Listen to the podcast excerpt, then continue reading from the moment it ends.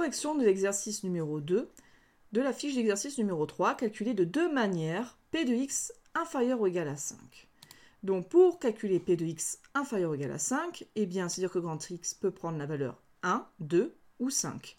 Donc premier calcul, je peux tout simplement faire 0,10 plus 0,15 plus 0,35 et obtenir la probabilité demandée. Ou alors, je peux aussi procéder autrement en faisant quoi?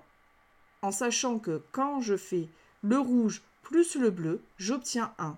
Autrement dit, si je veux trouver la valeur du rouge, eh bien il me suffit de faire 1 moins la valeur bleue.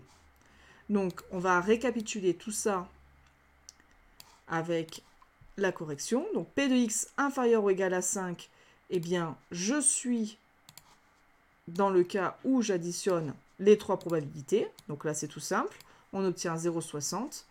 Ou alors on peut aussi très bien prendre le complémentaire, c'est-à-dire 1 moins la probabilité de 0,40.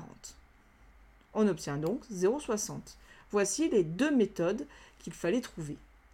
La première, je réponds juste à la question en sélectionnant ce qui correspond à la variable x inférieure ou égale à 5. La deuxième, en prenant en compte la propriété qui me dit que quand j'additionne toutes les probabilités, j'obtiens égal à 1.